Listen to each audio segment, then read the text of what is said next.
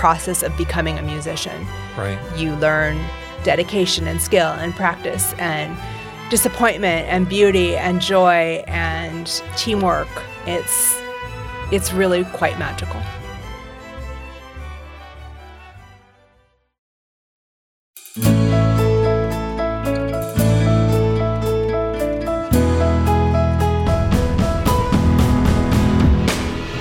From Fiore Communications, it's How I Got Here, a show of inspiring stories from Tallahassee area leaders, business owners, and neighbors.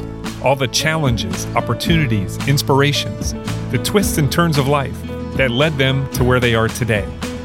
Everyone has a story worth telling, and I am really grateful that we get to bring a few of them to you. I truly have been changed by my conversations with these amazing people, and I'm confident you will be too. I'm Dave Fiore, and in this episode, I speak with Erica Thaler, Chief Marketing Officer at RB Oppenheim Associates and former Communications and Marketing Manager at the Council on Culture and Arts.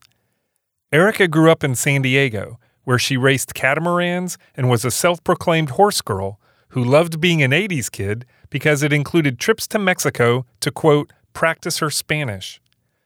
Erica majored in political science at UCLA and started her 30 year career in radio as an account executive at 91X, the country's second alternative rock station.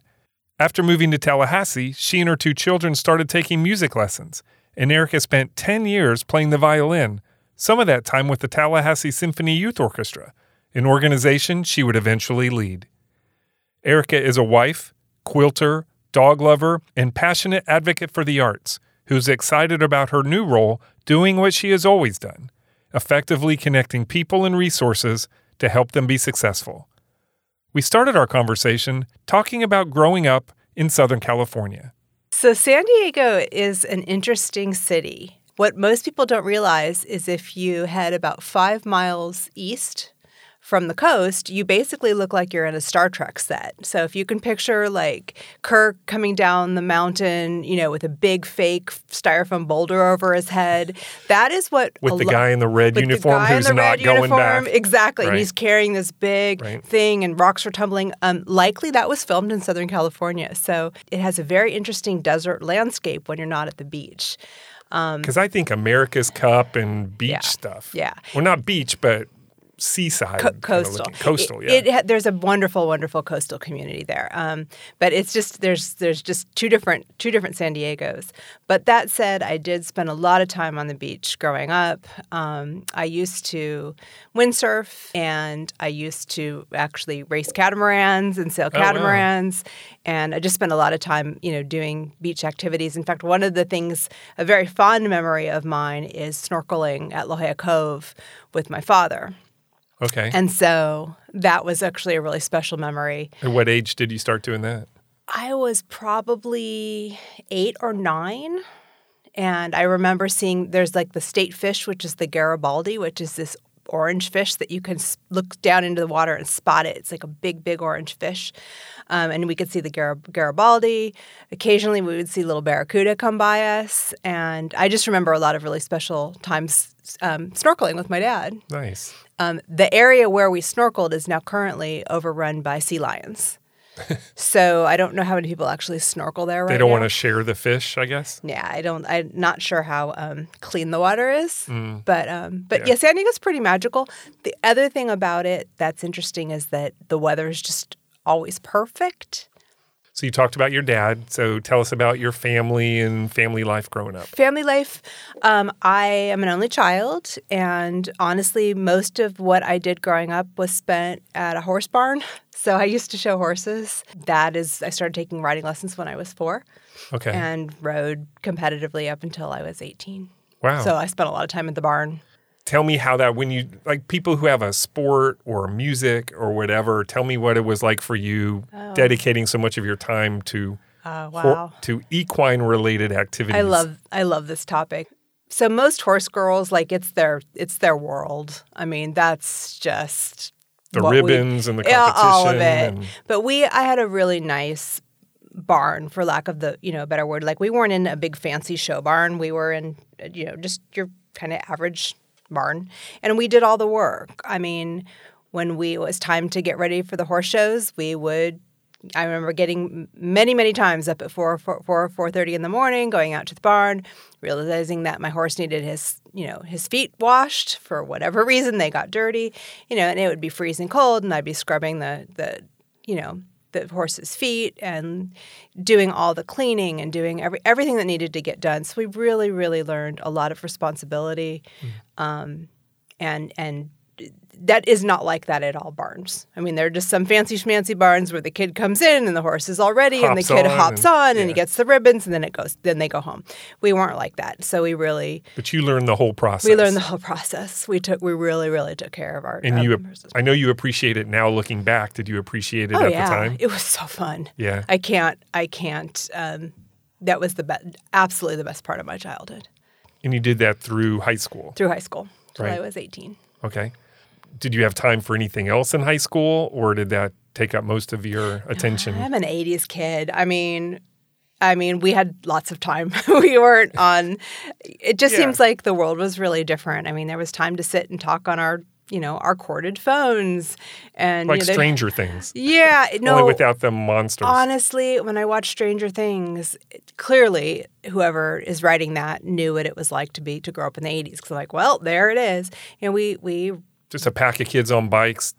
Parents don't even think about it till it's dark. they did not i can't tell you the things the stupid things we did. Like i remember taking bikes and like riding down the side of a mountain you know which is dumb. There could have been rattlesnakes. We didn't wear helmets. I mean we did all kinds of silly things. We went to mexico when we were in high school to quote practice our spanish and we didn't bother to tell anybody that a whole pack of us had just gone across the border to tijuana and walked around and you know we didn't get into trouble but like how dumb is that just the 80s were different Yeah, so um, we all survived, or most of us survived. most of us survived. so you could just go back and forth without. Did you have a? You need a passport or no, something? you just went across the border and then you came back. Okay. Yeah. But did I have? But you were asking, like, you know, did I have time Yeah. for? Yeah, I, th- mean- there was plenty of time to do all the things. It, I feel like I feel like what is expected of our young people now. Um, I think it's. I think they're expected to do more. I think we worked hard, but I think it was harder to accomplish those tasks because, for example, you didn't have a computer. So you had to actually go to the library and look Right. things up. And, and it just took longer to get those things done. But there was just also um, the luxury of not having to do things so quickly. Yeah. And I think that now, we didn't have to know everything about everything. right, and now we do. Um, so after high school, you go to college at UCLA. Yep. Right. Yep. And earned a degree in political science. Yeah. Why did that happen? Why did know. that happen? I don't know. Were you Uh, interested in politics? I think I saw the movie Wall Street, and I thought that that's Gordon Gekko. Mm, yeah, I figured that's what I should do. Um, I did not like it, but but I had everything kind of mapped out. I was going to get my poli sci degree and go to law school. So I think it was my second year in college. I took some sort of graduate level, like pre law class. It was part of the honors program. And I literally got in there. I had no idea what we were doing. They were doing a moot court. I think I freaked out and like didn't go to the class. I think I sobbed in front of the professor and somehow got out of it with a C and left. And I'm like, this is not for me. And I knew then, like, this just, I'm, I'm not cut out for this. And Right. it was probably the wrong class to throw, you know, a 19 year old in, or maybe some 19 year olds, but not for me. right. Um, but I stayed with it because I was so far into the major because I did business and honors and poli sci. So I just stayed with it, and I, it was an interesting degree. But I should have been a communications major, Yeah. like hands down. I have no idea um, why, and it's my own fault for not digging into the possibilities. But I just have to say, I it's my own responsibility to have created a support system for me, but I just didn't have people around me to guide me. And I, hmm. I wish that I would have taken more advantage of that. I, I feel like as a parent, I'm more connected with what is available for my kids than my parents ever were. Yeah. But that's still my responsibility. I should have figured it out. Yeah. But I think that's am. different too. Maybe maybe it's not for everybody, but I was completely on my own. I mean, I went to college to be a, a band director, and then the only reason I went, I went into got my degree in PR, but the only reason was because I had a, a friend whose sister was in PR, and I'm like, that sounds fun. Yeah. That was my whole process. Yeah. I, th- I think there's more, maybe, I don't know. I think that there maybe is a little more guidance and a little more maybe more resources for young people. But I'm not But it entirely worked sure. out okay. Worked out fine, and I loved school. So what did you do after graduation? Oh, so I graduated, and I'm smiling because boy, I ended up as an account executive at, at the second alternative rock station in the U.S. So at the time, it was 91X in San Diego, and anyone that knows um, what that whole scene was like, there was KROQ, K Rock in, in Los Angeles, and then 91X was the second second one. In fact, their logo, if anyone is familiar with 91X, and there may be some listeners, it's the same logo that they had. They haven't changed it, and um, it's was basically. I just it was really fun. It was a complete transition into what you know alternative music was. Right. Was. So what what was alternative rock in this time period in the 80s that Um, you're talking about? Wow. So it would have been like The Cure and Depeche Mode and The Fixx and um, I mean just any of that Right. Flock of Seagulls. Flock of Seagulls, you know, uh, yeah. I mean, it basically it was the the what what was on MTV, and so it was just a different type of experience, and it was also the '80s, and there were just it was a little wild. Um, But it was great training, and and uh, we had a lot of fun, and that's ultimately where I met um, my husband. Okay.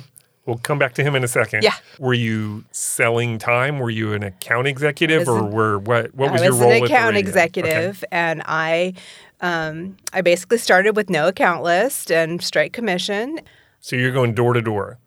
we made phone Or yeah calls, we made phone- phone making phone calls, calls. made phone calls and it was extremely intimidating i was 22 right out of school and the majority of the the aes or account executives were men in probably their early late 20s or early 30s but you know when you're a 22 year old like those are grown people right? And of course they're like kind of obnoxious and they'd look at me and be like They know "What'd you- everything." what'd you sell today? You know and i was just terrified. And you're in this room with like a bunch of cubicles and everyone can hear you. And um, you know somehow i didn't fail. But i learned a lot i learned a lot about sales and i learned about about being um, kind of fearless in a very very tough and, and often very inappropriate um, you know environment Right. by inappropriate i mean Some sexism going on. Oh, absolutely. And things like go to Mexico because I'd be calling on some of the nightclubs. Go to Mexico, go pick up a thousand dollars and bring that back over the border. That, those kind of things. Or yeah, yeah, I see your face. Like those were things that I was. I just made a face. Yeah, Yeah. those were those were things that you know just you did. You got to call on the nightclubs, then you had to go basically pick up the cash. So they're just things that wouldn't happen today Interesting. It was just you know I, this was not the radio station i worked at but there was a station in san diego where when the women made a sale they would go stand on a table and they would take a bell and hold it between their knees and ring it. Now the male account executives did not have to do that but the women did and somebody um, actually called them on it and there was a lawsuit and that was what i remember being like the beginning of the change toward this is what we do at work and this is what we don't do at work. There weren't a lot of rules on the in, back in the day The 80s were different. the 80s were different. Yeah. Yeah. So you met your husband doing radio. I did. Right. So I want to hear that story. Oh, uh, so we met at a Jason Jennings sales seminar. And Jason Jennings was a sales trainer. Okay. And I do remember meeting him. He had just just been hired, and I remember meeting him. And He was doing the, he was an account executive. he was an account well? executive Okay. also, and we. Um, I remember, you know, we were friends for a long time, but I do remember sitting in the back of of various workshops and seminars, and you know, probably not paying attention and eh, writing notes, or I don't know what we did. How did you end up in Tallahassee? So we were one of the the mom and pop owner operators, and we, if every, anyone remembers the old WMLO radio station, Yeah, Mellow 106. Mellow, Mellow 105, Or Mel- 105. Mellow 105. So Okay. we we bought that, and we actually flipped it to a hot a hot AC, which was Live 105, and ran that for several years, and then um, sold it to. I guess I don't know who the. I think it's been sold several times, but it's the Hot 1049 property right now. Okay, so let's stop there for a second. You know, being an AE at a radio station is different than owning a radio station. So, how did you all end up owning your own radio station? That would be a much better question for my husband than for me. Okay. but he he that was always you know something that he had had wanted to do. And again, this was many years ago. I'm going to say it was 25 years ago when you still could actually somebody could do that. Somebody could do that, Right. And so um, But that was pretty cool. it was pretty cool. It was it was a different Tallahassee 25 years ago, and I would say it was harder to break.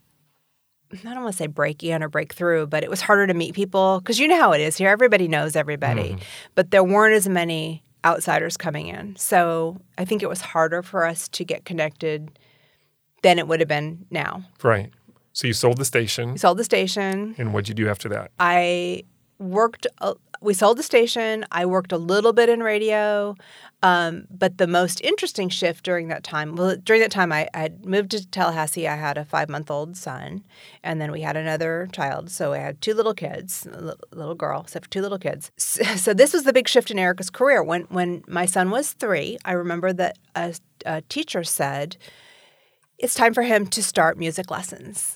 And I said, okay. I walked into Cavatina Music Studios. I knew a little bit about Suzuki method, which I can talk to you about. And I looked at the piano. I had a piano. daughter who did Suzuki, All right, so, so you know. Yeah. Looked at the, at the at the piano and the violin, and I said, "Which one would you like to play?" And he pointed at the violin, and we embarked on a really lovely journey of music lessons.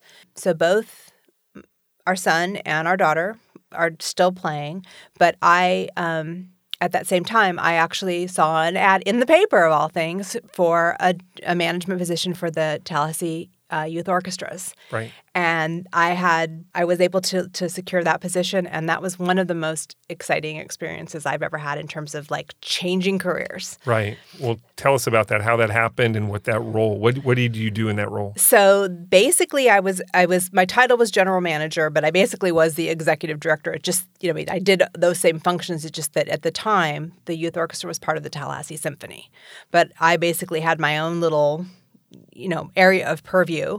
So we organized.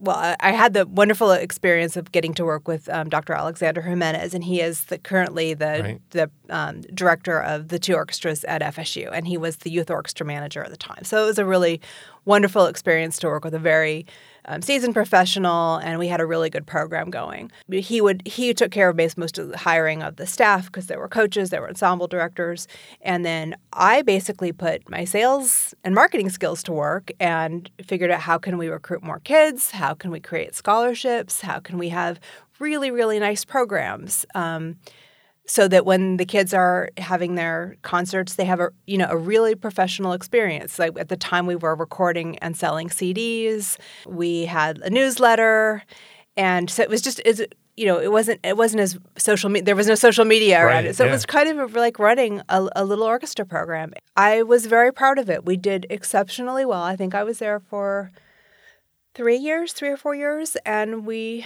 we grew a lot it was So- a really really wonderful experience Right. And these are high school students who, right? they started really little. We had a Okay. program called Primos, and so we had some four or five year olds starting up into kids that were in the um, the symphony level.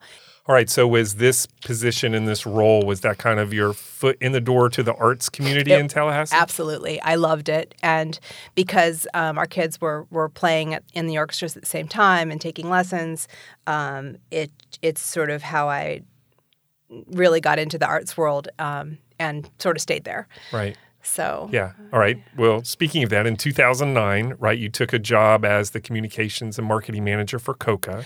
I did. I did. I actually Is there something before that? there was there was I worked at WFSU. okay, that's where WFSU fits in. right before Okay. right and the reason i was at wfsu is i was working at the youth orchestra director and at clear channel's integrated marketing director they were both part-time positions Okay. and the clear channel position moved to full-time and it, I, it didn't make sense for me to, to, to do that and so i and that's when i ended up going to wfsu i, th- I believe at the time i needed I I had a young child at home, and I think I was looking for like a three-quarter time position Right. or a little more flexibility. Okay. So I worked. I worked at WFSU in corporate underwriting. Frank It's- Flynn. I Frank was one of. It was me, me and Frank and Betty Harrison for a Yeah. long time, and Frank's a great guy. Frank's been a, a good friend in the business for a long time. Frank, I worked with Frank, and they're just some really lovely people there, and it's a wonderful station, and they do incredible work. But then I, I in in 2009, I actually was hired as the develop, development director for COCA by Okay. the wonderful Peggy Brady. And this was when the Arts Exchange Project, if that sounds at all familiar, um, there was a big initiative for having an, an artist space with a black box theater, with some anchor tenants, with some affordable housing component, and and we were trying to put that together. And for a number of reasons, with the recession, you know that that effort was halted. And I think the public GreenWise Publix market is is what lives on that particular Okay. bit of land that we were looking at. Very shortly after I was hired at Coca, my job switched to basically become marketing communications from development. Hey, everybody. Just a quick reminder that this episode is brought to you by Fiore Communications. Just like people, every business has a story to tell, and we've been helping our clients tell their story since 2001 because who you are as a company is just as important as what you do. To learn more about how telling your story can make a difference in your business, visit fiorecommunications.com. Thanks again for listening. Now back to the show. Switching from development to communications, was that something that was exciting to you, or was that um, it's a little bit different role, right? I loved being Coca spokesperson, and I loved basically what I saw as two roles at, at Coca for a long time. One one role was basically to help all of the arts organizations and artists that that are Coca's um, constituents. Coca serves the 13 counties around Tallahassee. It's a 100 mile radius. And so there are lots of people that we would work with. We would work with people local, but we would also do outreach to people in Panama City or if there could be an artist calling from Thomasville, Georgia. And we would find ways to, you know, help them with their business, help them get connected, help them find grants. So I did a lot of consulting. Um, and that was pretty that was very very heavily involved in that for the first part of my coca career. As there there, there was a time at coca in which coca was able to um, receive some money that we were able to invest, you know, in in, in a really strong website and do some. There was one year where that we were able to invest uh, tourism dollars, Right. and that is when we were able to launch the TallahasseeArts.org website. So at that point, my role sort of doubled, and not only was I helping people in the community, I was finding new ways to promote COCA. And by COCA, COCA is the Council on Culture and Arts, but that was sort of like our business name. But at the time, like the forward, the public name was people knew us a lot of times by Tallahassee Arts because that's what they went to for social media or the calendar. I'd like to just spend a minute kind of defining the arts community. What Sure. is it's not just concerts and the Shakespeare Festival and I mean No. What what is the art community in the arts community in Tallahassee? So there's there's a lot of community theater here. There's a ton of, of educational programs for kids. You have history, you have heritage events, you've got tons and tons of classes and workshops. You have interesting things like Irish step dancing, or you might have a pottery class. But there's just I remember when I would put together the Coca newsletter that goes out would go out every Monday, and there was a section at the bottom that would was called also this week. And there would typically be 100 to 130 arts events going on every week. And I was always blown away at the, the breadth and depth and diversity of, Right. of what was happening. How is the arts community different now than it was when you started? I think they are. I think the community is more sophisticated. There's certainly the grants programs that that have have evolved, and they're more online and they're more technical. Um, there's more and more demand for for local funding. Absolutely. So I think there's more people that are involved, and I think many many of them have grown. We, we did lose some people. Some people have, have left the community, but but for the most part, seems to me when I look at when I was looking at like what the applications were in the grant program, that many organizations are thriving and continuing to grow. Right? And I think there's a huge demand in this community for support for the arts. Yeah, for sure. A complete bounce back from COVID now.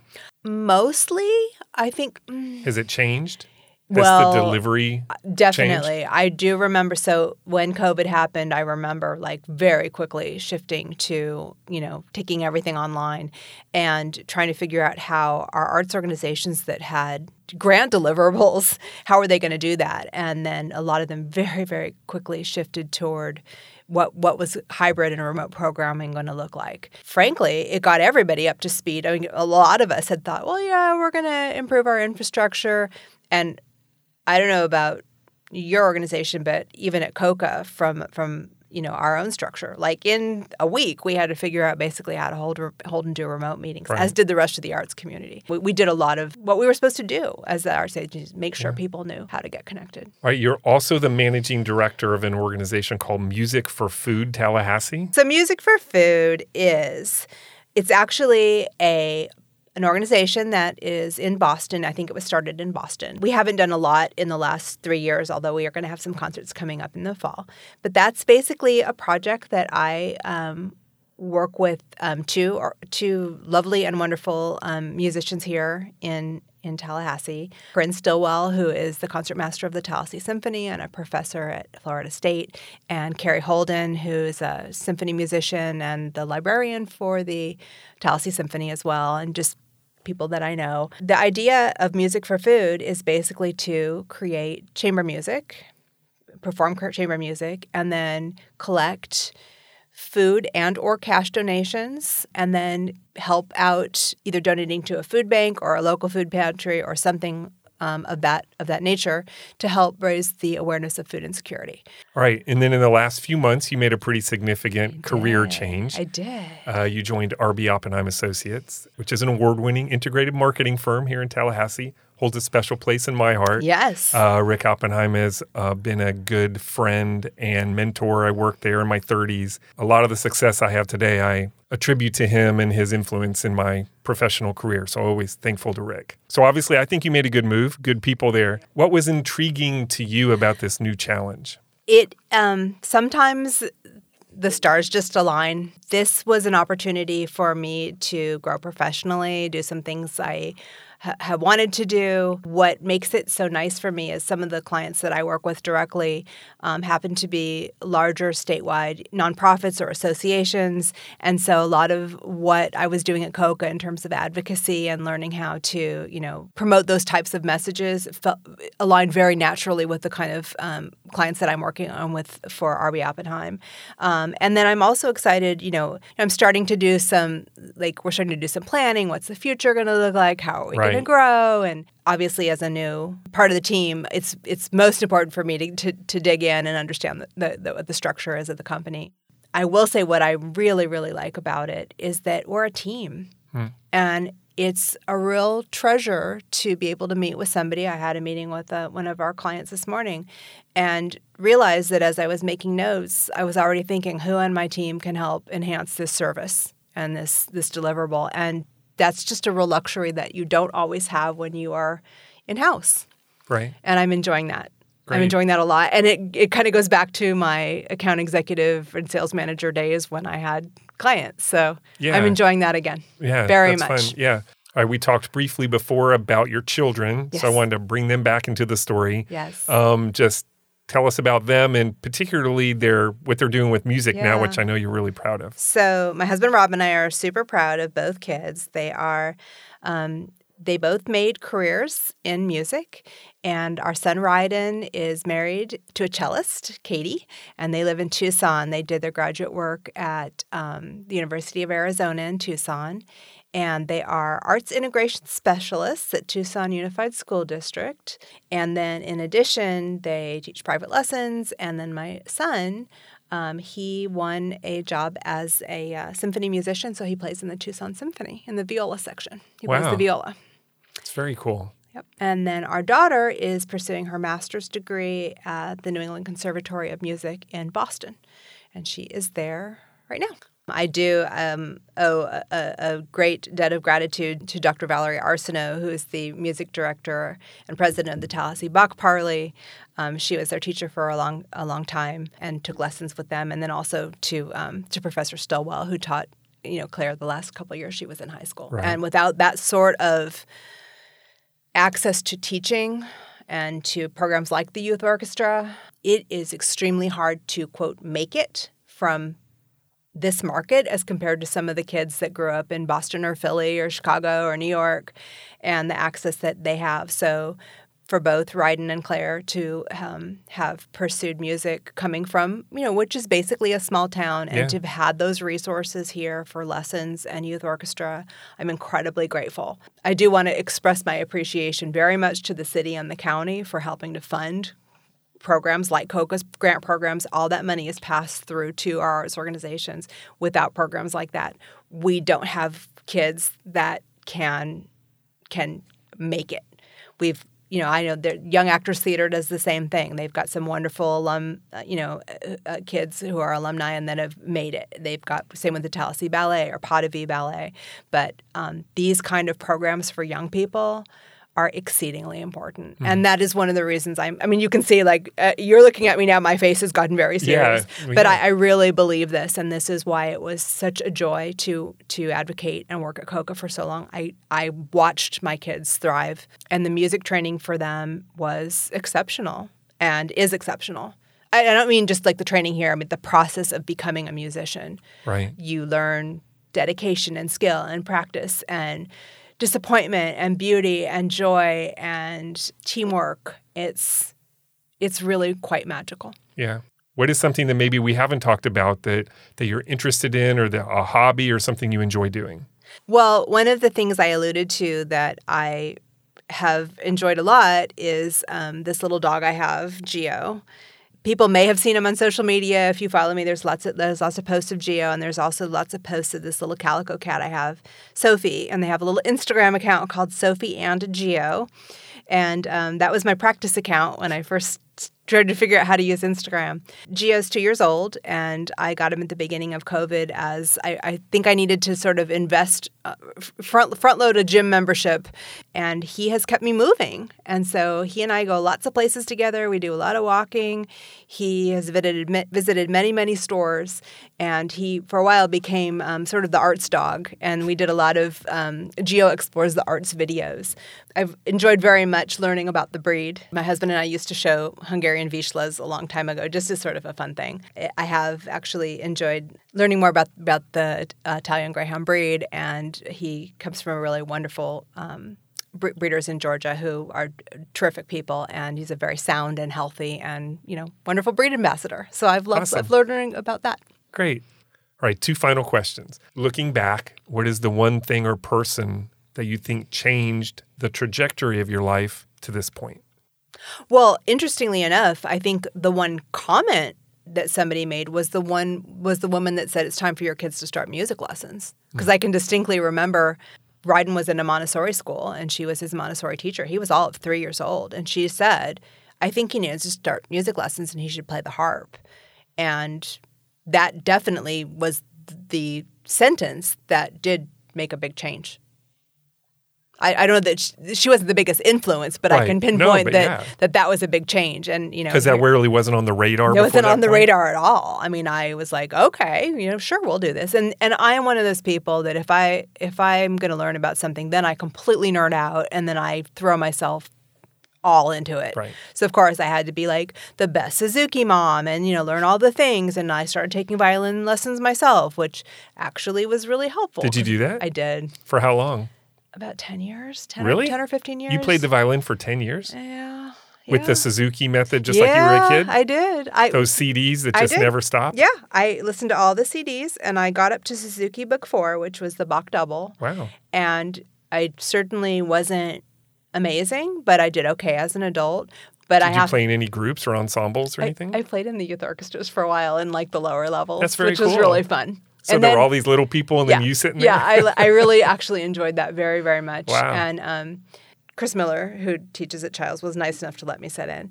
But I, I did enjoy that, and I learned enough about it as a player. I couldn't do the things, but it has given me a huge amount of appreciation. Yeah. When I listen to my kids play, like I can see and hear things that I wouldn't have known. So that is very typical Erica. Like learn all about it. That's just what I do. right. I easily go down the rabbit hole. That's awesome. All right, final question. The podcast is called How I Got Here, Mm-hmm. and we've talked about how you've gotten to this point in your life. Where do you think here might be for you in three to five years from now? Oh, that's that's a fun question. You know, I um so Rob and I are, are empty nesters, and um, that's been it's been fine. You know, I we miss the kids, but it's also just been an interesting time. Like where we've got two dogs, we've been taking them for walks, and I'm actually a quilter, which we didn't talk about, um, and that was probably well, something. Well, okay, time out. We'll talk about that for a minute. So tell me about your quilting. So I um, make modern quilts, which basically means so quilting, quilting and fiber arts have sort of. I think there's a little bit of a renaissance going on with that, but I basically. Um, have learned the joy of cutting up fabric into like little tiny pieces and then sewing it back together again, which is basically what quilting is. But it's it's a very for people that are somewhat type A and you there, it's a process you have to follow a lot of steps. Like first you figure out your colors and you look at the pattern and then you see how much material you need.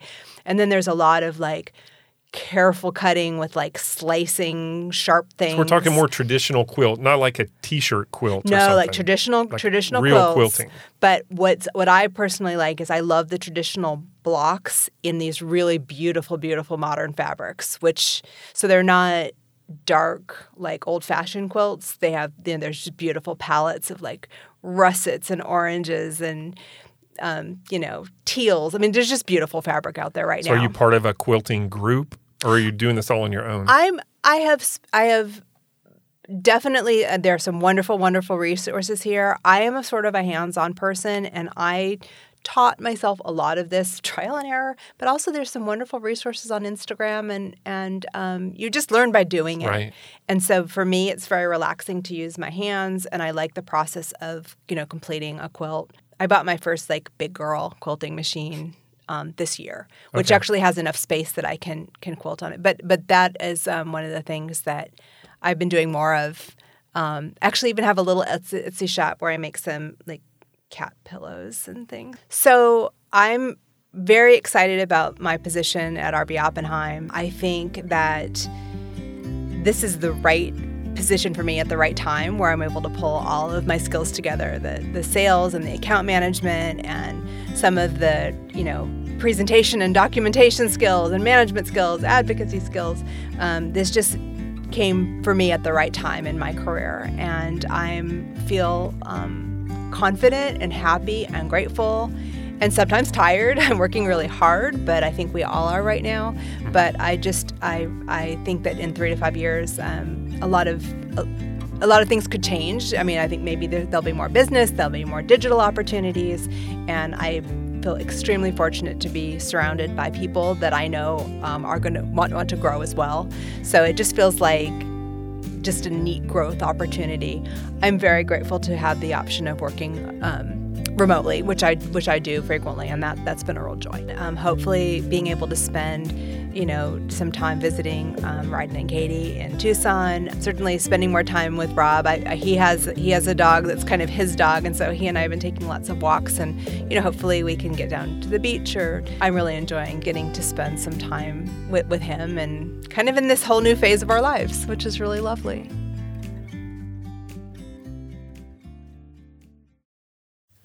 Thanks for listening to the show.